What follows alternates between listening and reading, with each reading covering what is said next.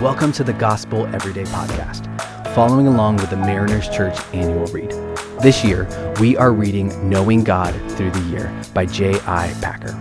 We hope that you'll be filled with fresh insight and joy as you spend time discovering more about our thrilling God. Thanks for listening to today's podcast.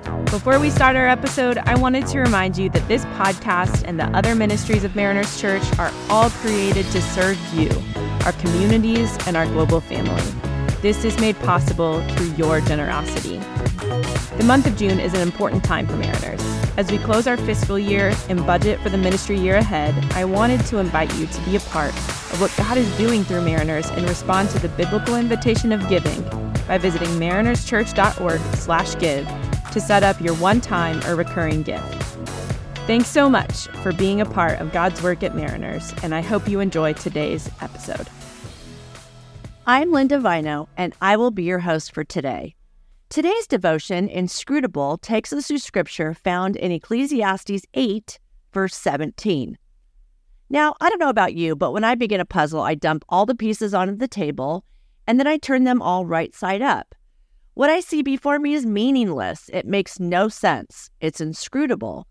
I can't see what the puzzle will reveal once all the pieces are put together because I haven't done it yet. That is the message of the preacher of Ecclesiastes to his young student. In our scripture, the preacher says, "No one can comprehend what goes on under the sun." When the preacher uses the phrase "under the sun," he's referring to life from a human perspective.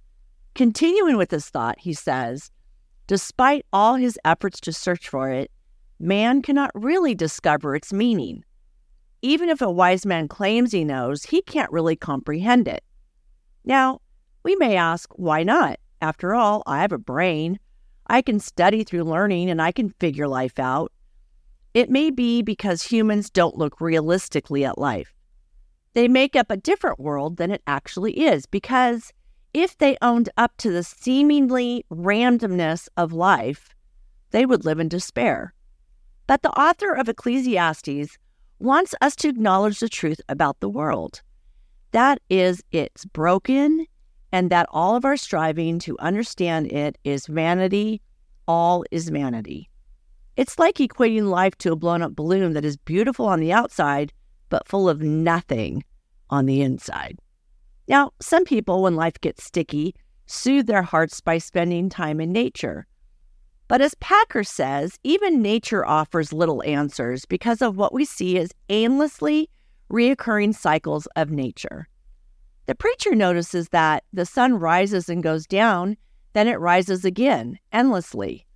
The wind blows south and north and then turns around north, as it wishes. Rivers run into the sea, but the sea is never full. Then the weather returns again to the rivers and flows out again to the sea. Everything is wearisome beyond description. Solomon's ideas are reiterated by Jewish author Shalom Aleichem as he graphically describes life as a blister on top of a tumor with a boil on top of that. You can almost feel this definition. Not to be left out of the discussion on life, American poet Carl Sandburg compares life to an onion. You peel it off one layer at a time, and sometimes you weep. Then there's British playwright Bernard Shaw, who says, "Life is a series of inspired follies."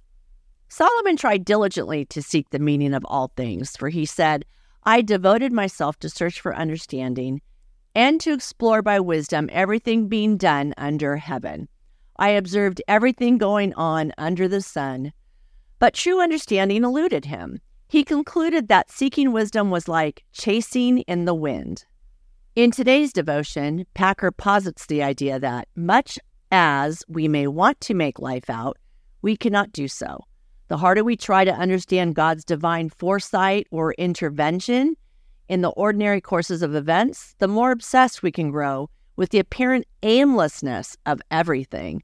The sad part of this quest for understanding is that we might conclude that life is really as pointless as it looks. Now, revisiting the analogy of the puzzle, life can seem like looking at the backside of the puzzle, seeing only gray, jagged, uneven pieces. But God sees our puzzle completed, each piece fitted together beautifully in order to accomplish the picture that God is creating in us. We don't have to walk through a tunnel of darkness and despair, nor do we have to put our life's puzzle together. Warren Wiersbe concludes, in the midst of today's uncertainty, God's people can reign in life by Jesus Christ. We need to surrender to Him, wait on Him, and trust His promises. Colossians invites us to set our minds on things above, not on earthly things. For we are hidden with Christ in God. We have the choice of either looking down or looking up. We can try to figure out the mind of a sovereign God, or we can live with the joy and peace knowing that God is in control and that He knows the beginning from the end. In the timing of God, as the psalmist declares, you reveal the path of life to me. In your presence is abundant joy. At your right hand are eternal pleasures. And this hope leads to contentment and a deep satisfaction in God's faithfulness. It seems that the preacher of Ecclesiastes was describing a world that does not see the divine creator working behind the scenes. As the preacher ends his teaching on life, he ends with these words, "That's the whole story. Here now is my final conclusion.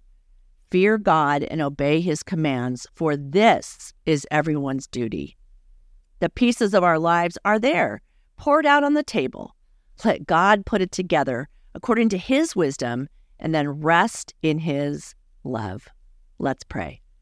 Oh God, we try so hard to do things on our own, knowing that You are so much better at everything. God, You are perfect and Your ways are perfect.